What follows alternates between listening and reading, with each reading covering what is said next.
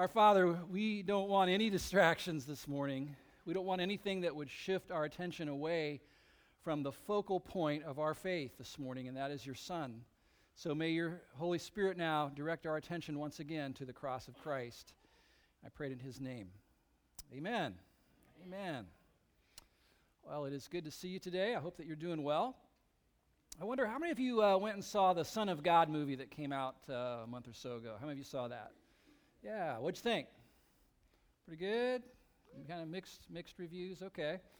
How about this? How many of you have seen uh, any of the Jesus films that have come out through the years since like the 50s? You've seen at least one of those.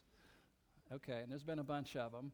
Some of them were pretty good, others, not so much, right? but you know, there's one thing that they all share in common, all Jesus movies. Every single movie about Jesus Christ has fallen short of conveying what actually happened when he was hanging on the cross. As one movie reviewer put it, he said, These movies can show us the crucifixion, but they can't show us the cross. And I think he was right. You see, an image on a screen is inadequate to convey spiritual truths. To fully understand what took place when Jesus died, we need words words of explanation.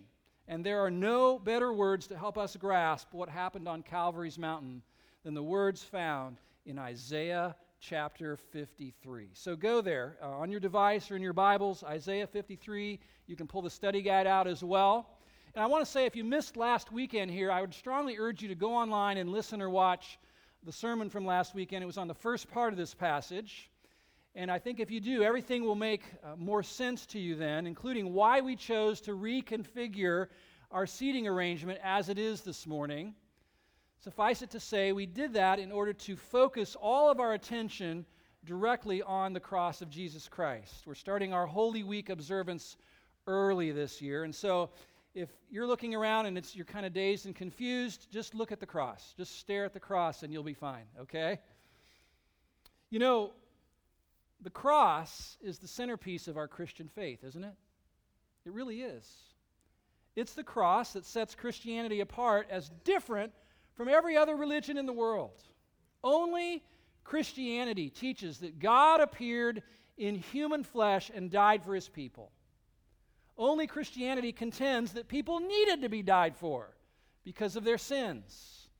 Christians stand alone in believing that Jesus of Nazareth was God in the flesh who lived a perfect life and then died in our place.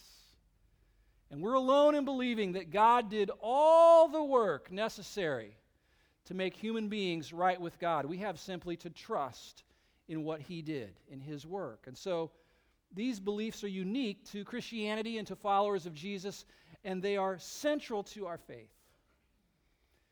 You know, Isaiah chapter 53 is an amazing portion of Scripture. Really, it's the, the apex, the pinnacle of Old Testament prophecy. Martin Luther declared that these words in Isaiah 53 are so precious that they ought to be written on parchment of gold and lettered in diamonds.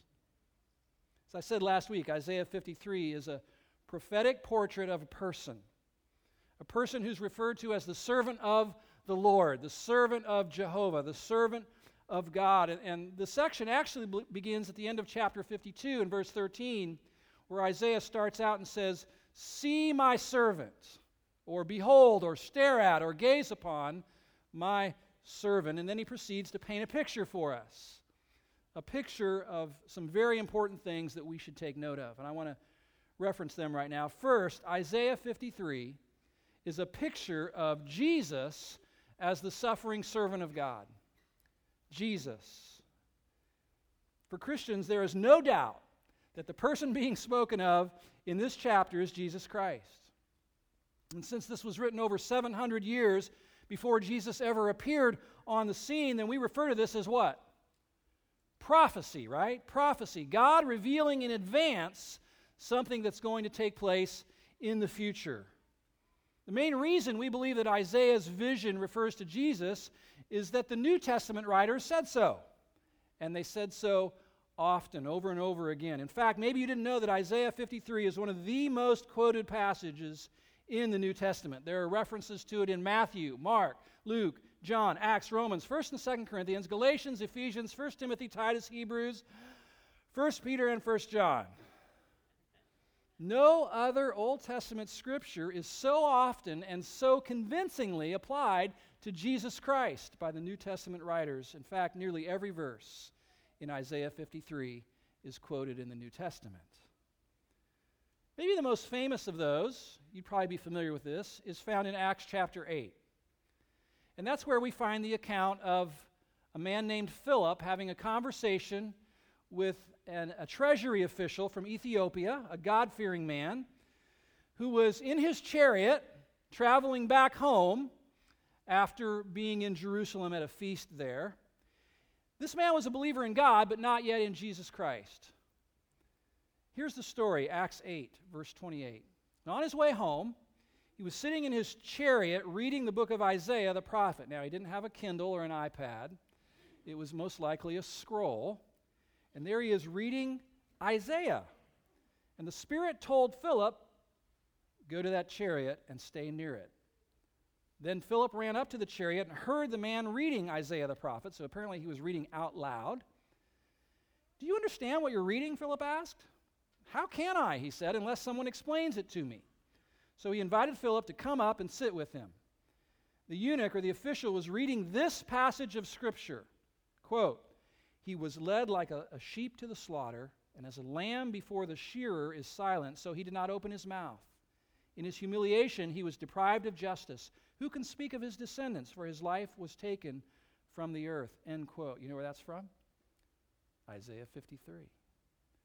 And the eunuch asked Philip, Tell me, please, who is the prophet talking about? Himself or somebody else? Verse 35 Then Philip began with that very passage of Scripture and told him the good news about Jesus. It's about Jesus. Time after time, the New Testament apostles and writers declare their belief that Isaiah 53 is about Jesus, no one else. So if you believe that, you're in good company. Peter, Paul, John, those guys.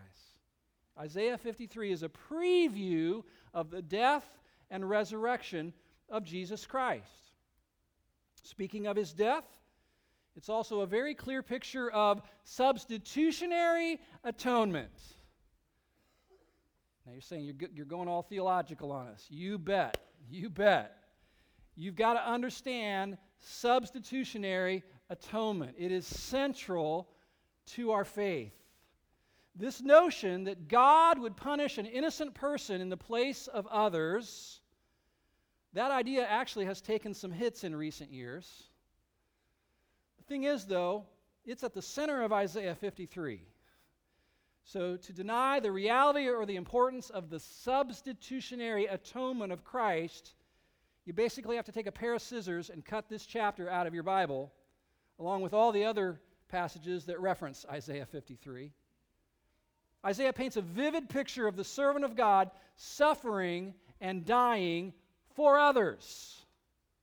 That's substitutionary atonement. Very important, exceedingly important. Third, Isaiah 53 is a picture of Israel's future repentance and confession of faith. There's coming a day, did you know this, when all of Israel is going to be saved. All of Israel is going to be saved. Jewish people, as you know, through the years, by and large, have rejected Jesus Christ as their Messiah, but that's not always going to be the case.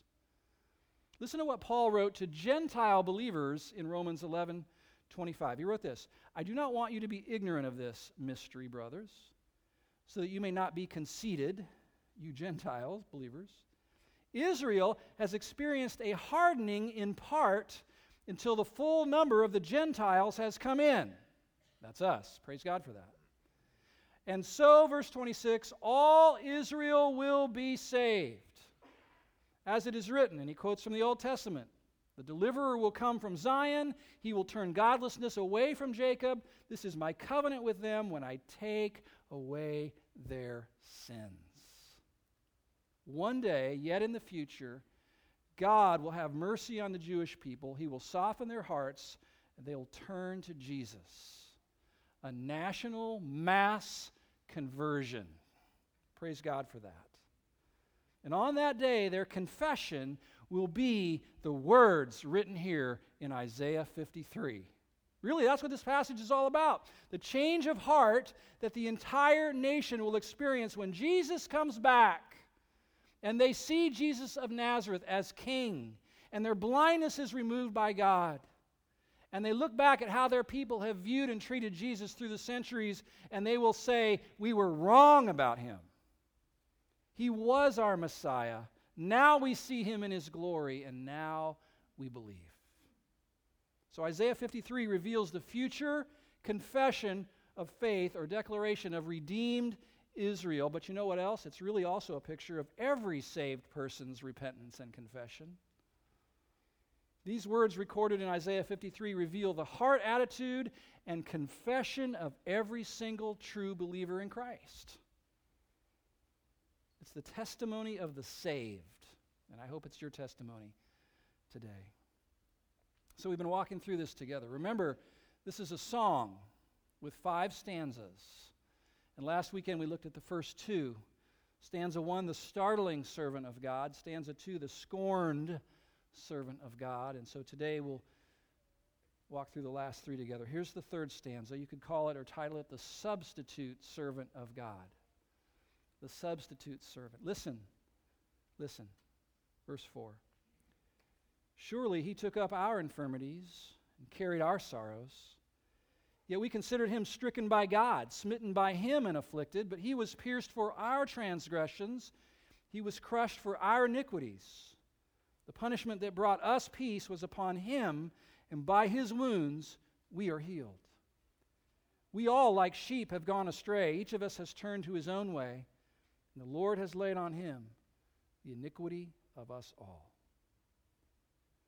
Now, this is holy ground we're treading on here. Can you feel it? Can you sense it? And so, whatever the mental equivalent is of taking off your shoes, let's do that right now. This is holy ground. Because here, Isaiah lays out for us a picture of the servant of God suffering and dying in our place for us on our behalf. Here is revealed what the directors of the Jesus films cannot portray. Here is divine revelation telling us what was actually happening when Jesus' body was hanging on that cross what was going on in the spiritual realm, what was going on between Father and Son and Satan and all of that that the films can't portray. In a word, what was happening is substitution. Substitution. 700 years before it happened, it was prophesied that the servant of the Lord would suffer and die as a substitute. The future nation of Israel will have their spiritual eyes open to that reality, that fact. They will realize that in the plan of God, Jesus was actually dying for his accusers, for his captors, and beyond that, for the sins of the whole world, all of sinful humanity. Now, look closer. There are four facts revealed here about Messiah's suffering and death. They all start with V, okay? And the first one is violent. His death was violent, wasn't it? Look at the words. Look at the words in the text stricken, smitten, afflicted, pierced, crushed, punished, wounded, later oppressed, afflicted, cut off. It was a violent, vicious death.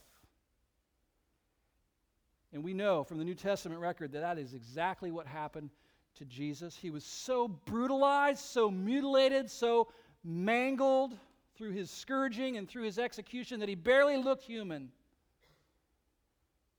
Hanging there on that cross, nearly naked, he looked more like a raw piece of meat than a man. People turned their faces away from him. The, the scene was so horrific, so gruesome, so grisly, they couldn't bear to watch. It was a vicious, violent death, but Amazingly, the language here indicates something else that he submitted to this willingly, that his death was voluntary. Violent, but, but voluntary. It says he took up our infirmities, he carried our sorrows, he poured out his life unto death. He did it willingly. The good shepherd lays down his life for the sheep, Jesus would say. And that's exactly what he did. Though he had the authority to summon 12 legions of angels, that's 72,000 angels, to come and rescue him and whisk him away from this travesty, this outrage, he refused to do that.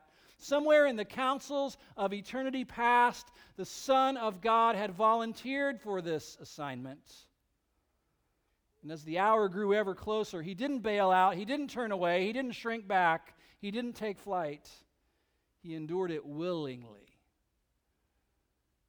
We should praise, praise God for that.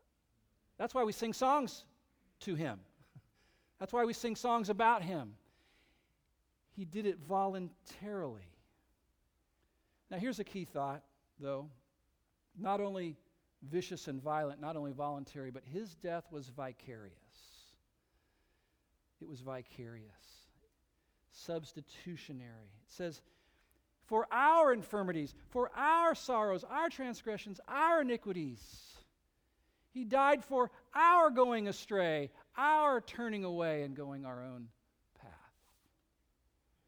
You know, at the time when Jesus was here, it was generally believed that Jesus was guilty of blasphemy and of stirring up insurrection against the Roman government and against Caesar. Those were thought to be his crimes that were worthy of execution and death. Even in our day, Jews believed that God was punishing Jesus. See what it says? We considered him stricken by God, smitten by him, and afflicted. We, they're going to say, we thought God was punishing Jesus for blasphemy. But the truth is that he had committed no crimes. Claiming to be God is only blasphemy if you're not God. If you are God and you claim to be God, what's that? That's called telling the truth, right? And Jesus didn't stir up insurrection against Rome. Wasn't it Jesus who said, Pay your taxes, render unto Caesar that which is Caesar's? These were trumped up charges against him. They were false charges. But Isaiah declares, and the future nation of Israel will too, that Jesus was indeed being executed for sins, just not his own. He died for the sins of others. His was a vicarious death. So, whose sins was he being punished for? How many times does it say it? Ours, ours, ours, ours, ours, ours. In that moment, on the cross, somehow, incomprehensible to us, God was scooping up and taking all the sins of humanity and laying them on his own son, right? He laid on him the iniquity of us all, and then he punished his own son in our place. Jesus literally became sin for us.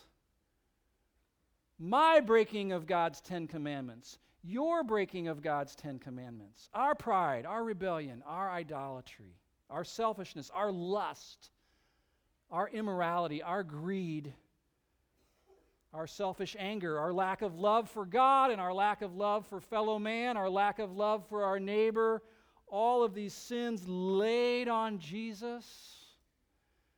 And in that moment, Jesus, as Martin Luther said, became the most wretched, filthy, despicable sinner in the history of the world. Covered in sins, but not his own. He was wearing our sins. Again, Martin Luther said, We all walk around with his nails in our pockets. Right? It was our sins that put him there. It's difficult to fathom this substitutionary atonement.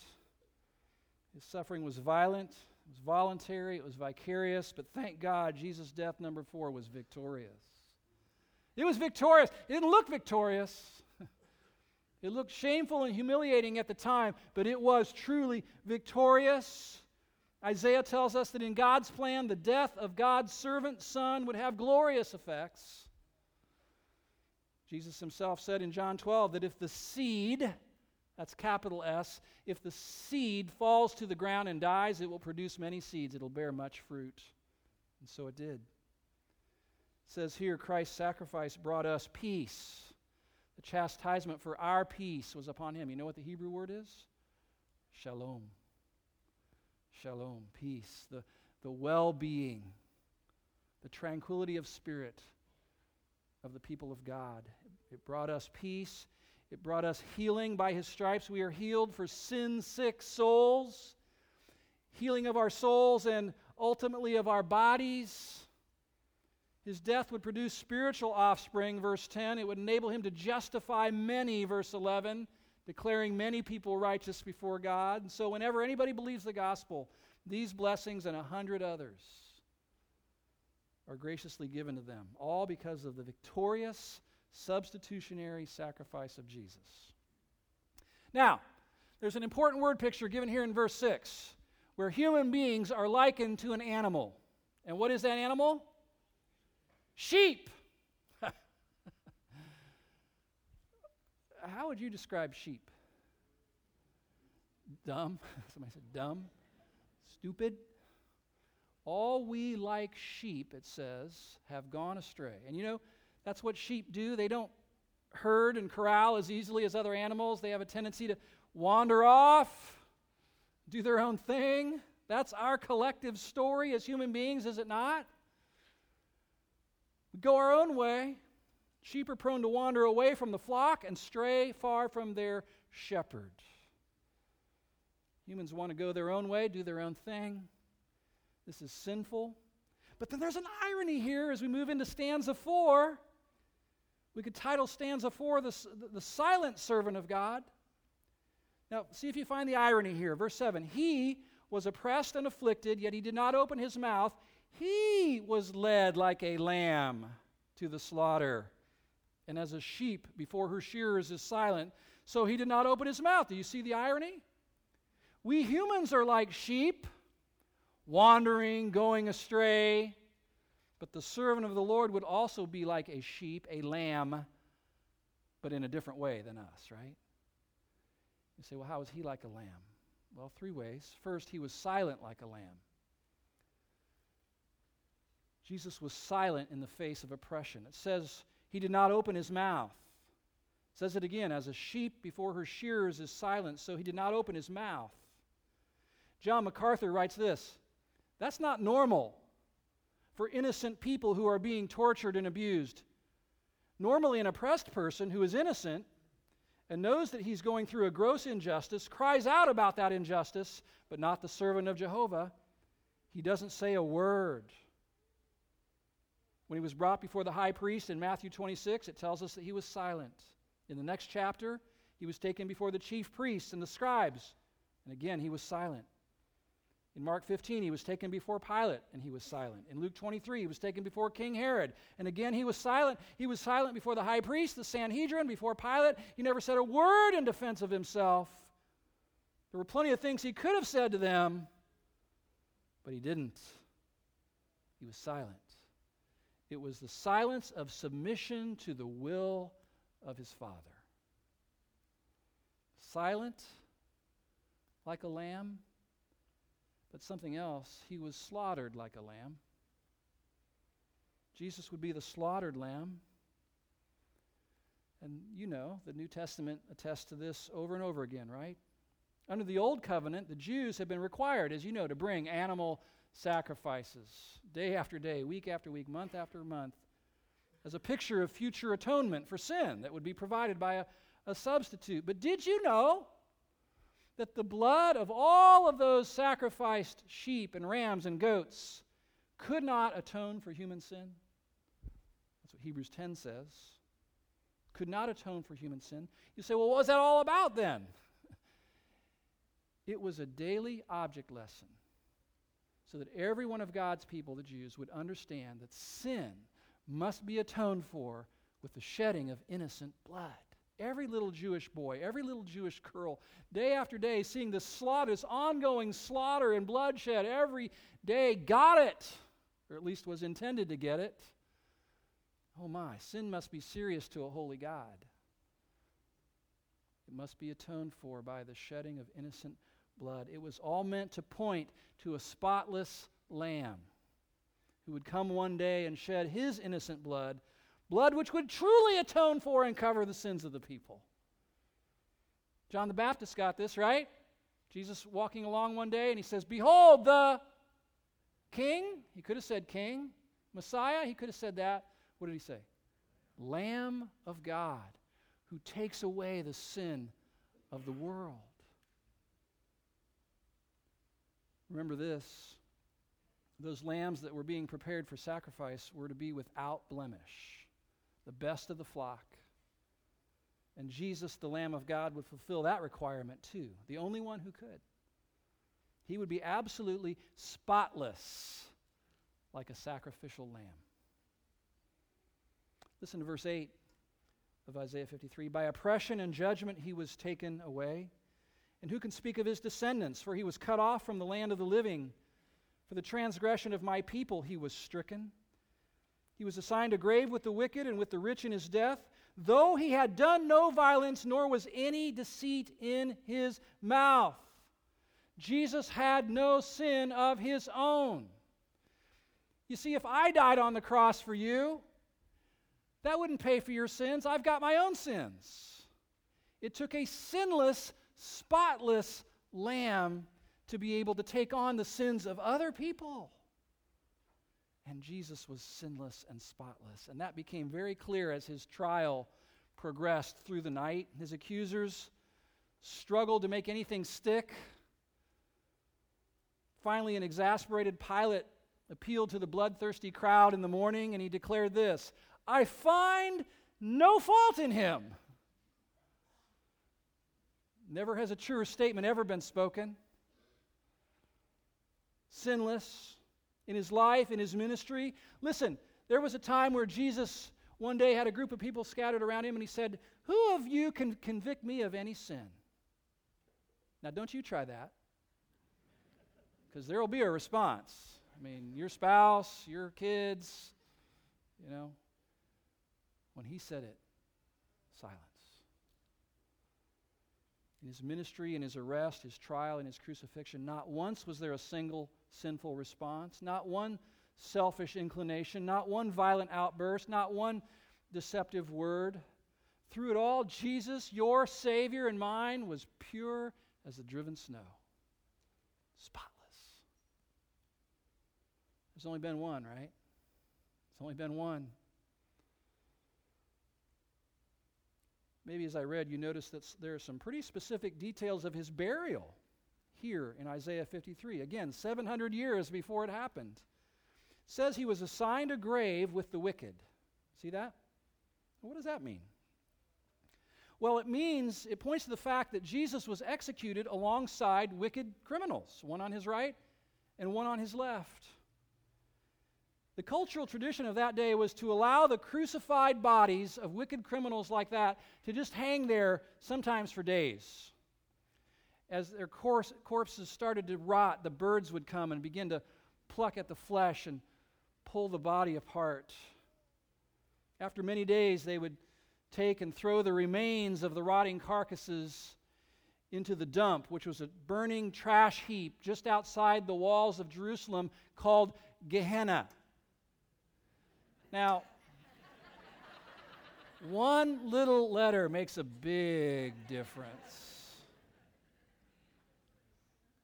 You know, Gahanna, as I understand it, actually comes from an Indian phrase meaning three in one, where three creeks come together in, in one.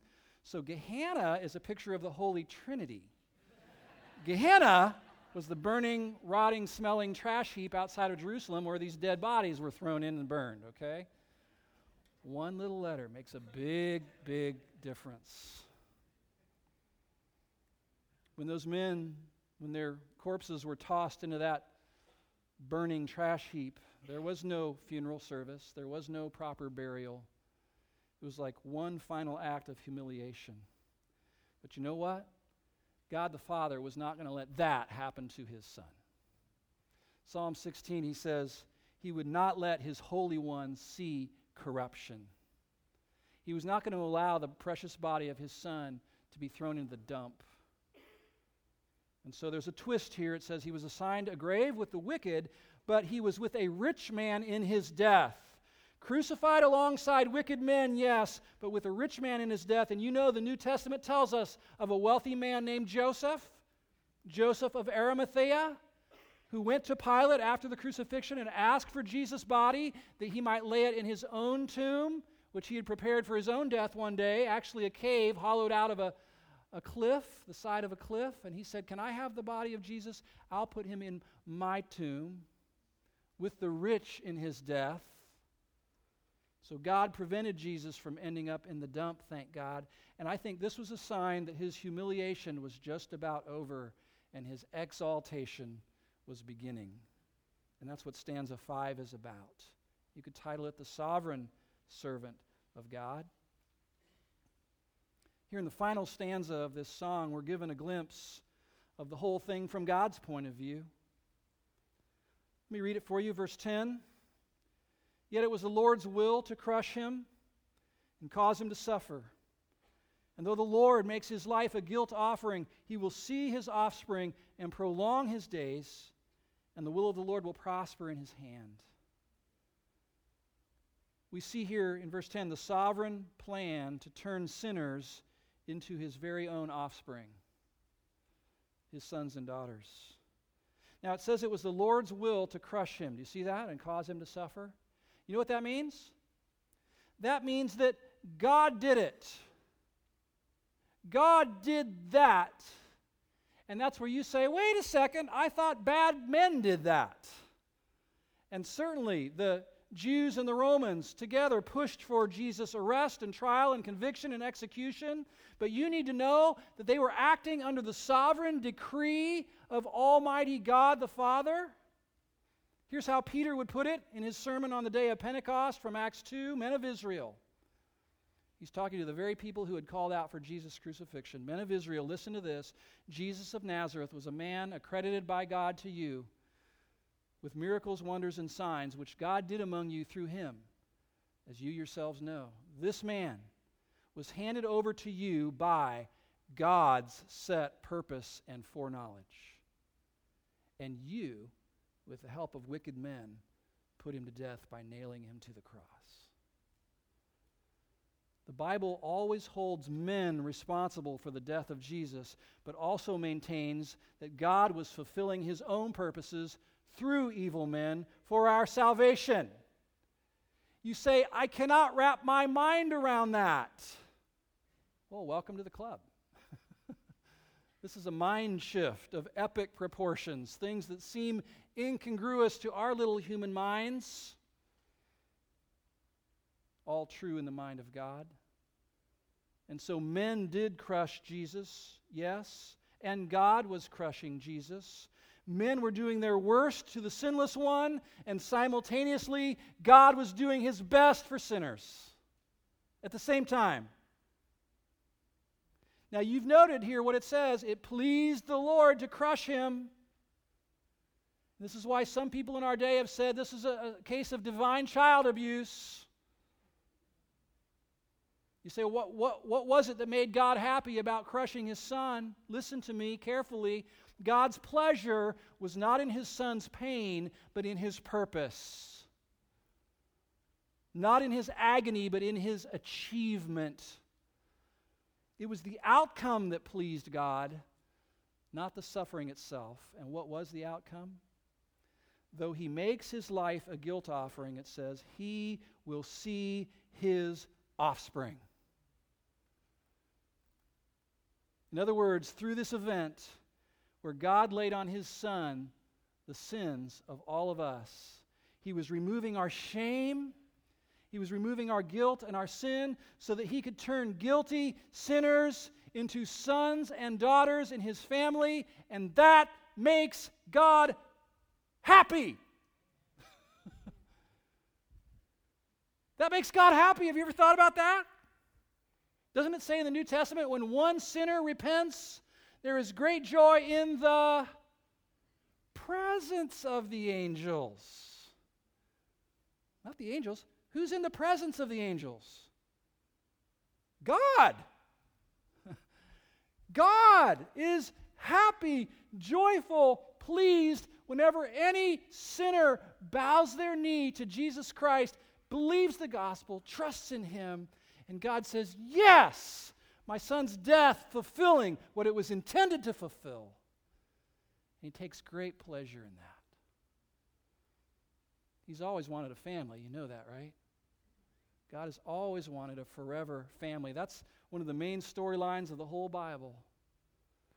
God doing everything necessary to bring guilty sinners like me and you into his family.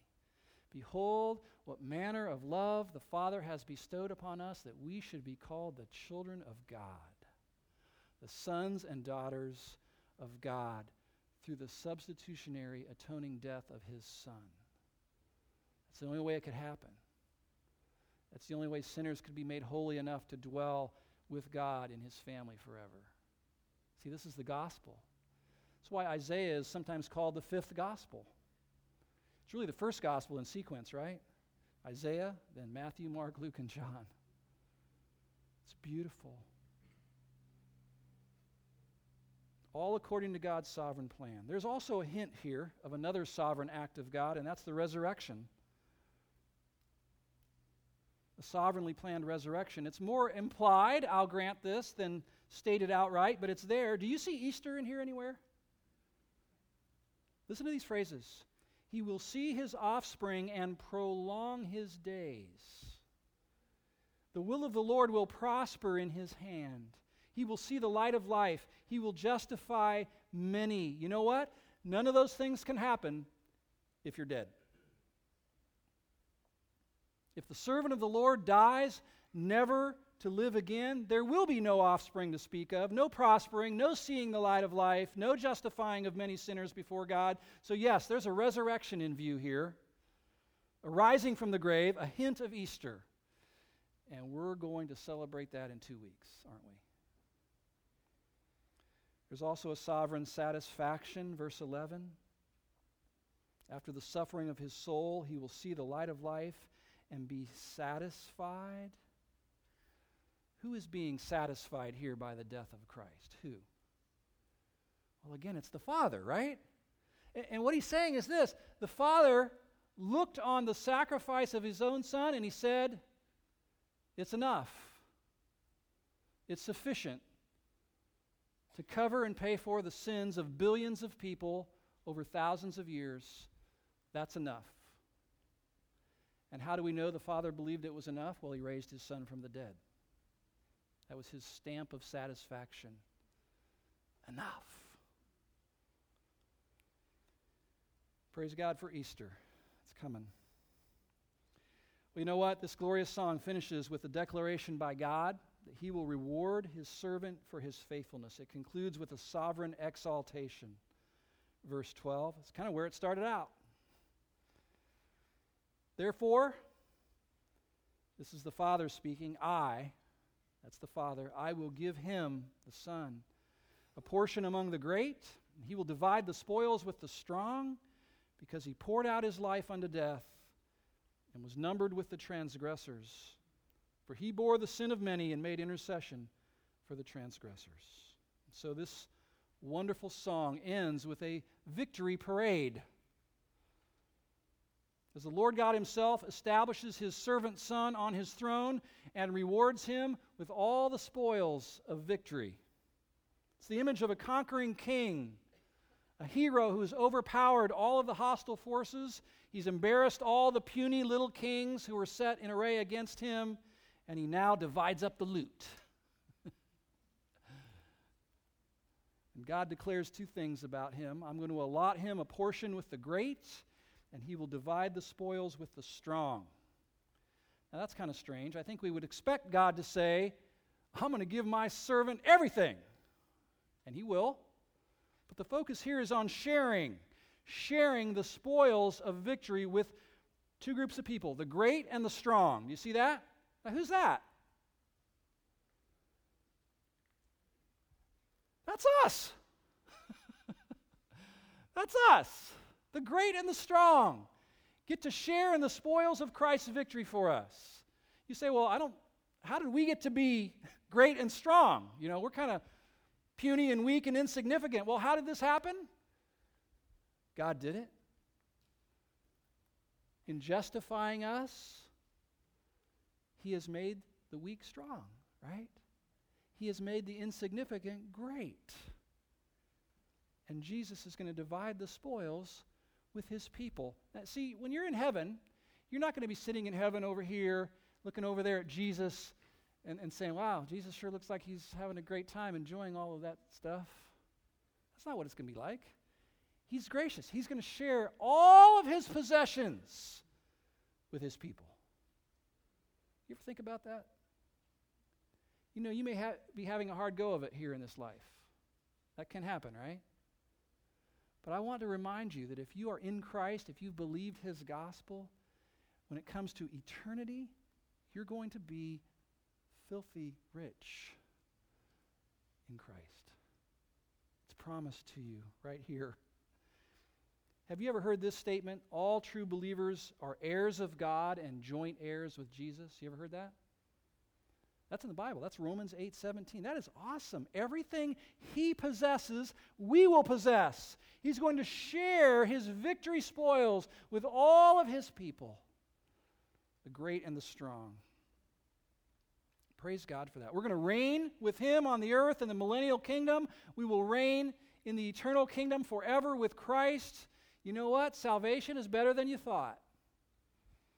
You thought, well, I just thought salvation was having my sins forgiven. Well, it is that, but it's 10,000 times that. It's really good news. Well, what an amazing song. What an amazing chapter. What an amazing promise. No wonder Charles Wesley was nearly beside himself when he wrote the words to this beloved hymn.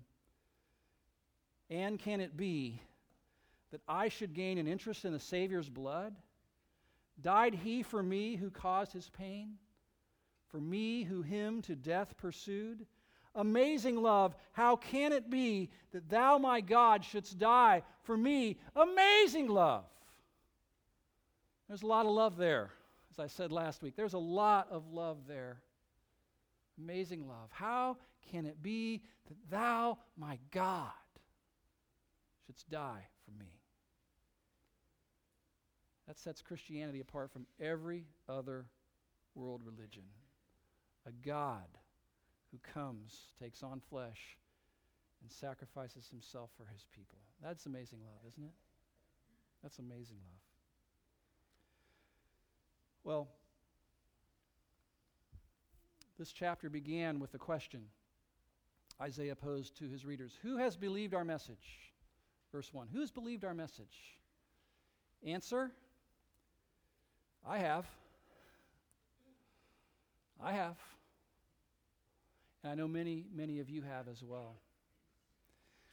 We're going to partake, partake of the Lord's table again this week, and it's going to be a little different today. I've asked uh, pastors and elders to come and serve God's people communion today. And I want to do it a little differently, though, because even as one day Israel will make a confession of their faith in Christ, I'm going to ask this of you this morning. When you come, so there will be a pastor, they'll, they'll be all around this table, and they'll have a tray here. And so when you come, what I'm going to ask you to do is when, you, when you're face to face with with the pastor, I want you to make your confession of faith, okay? your confession of faith. Yes, Pastor, I've been believing that gospel message since 1974, 1986, 1997, 2001, 2012, 10 minutes ago when I got it. I believe that'll bring great joy to our pastors to hear your confession of faith this morning as you come up. I think it'll honor Christ who gave himself for us and said, Confess with your lips, right? Pastor, I've been believing the gospel message since whenever that was. You can, it'll get kind of crowded up here, but if you want to take your elements and then kind of linger around, you can, or you can take them back to your seat. Let's honor the Lord at his table this morning. So, Father God, as we come now to the table, I pray that Jesus Christ would be honored through the confession of our lips as well as the words of our songs in just a few moments. You love your people so much, Lord. You've poured out yourself for them. May we pour out ourselves for you. We thank you for the body that was given for us, crushed for us, for our salvation. We praise you for the blood that was shed for the forgiveness of our sins. We honor you now, Jesus. Hear the confessions of your people, confessions of faith. I pray in Christ's name.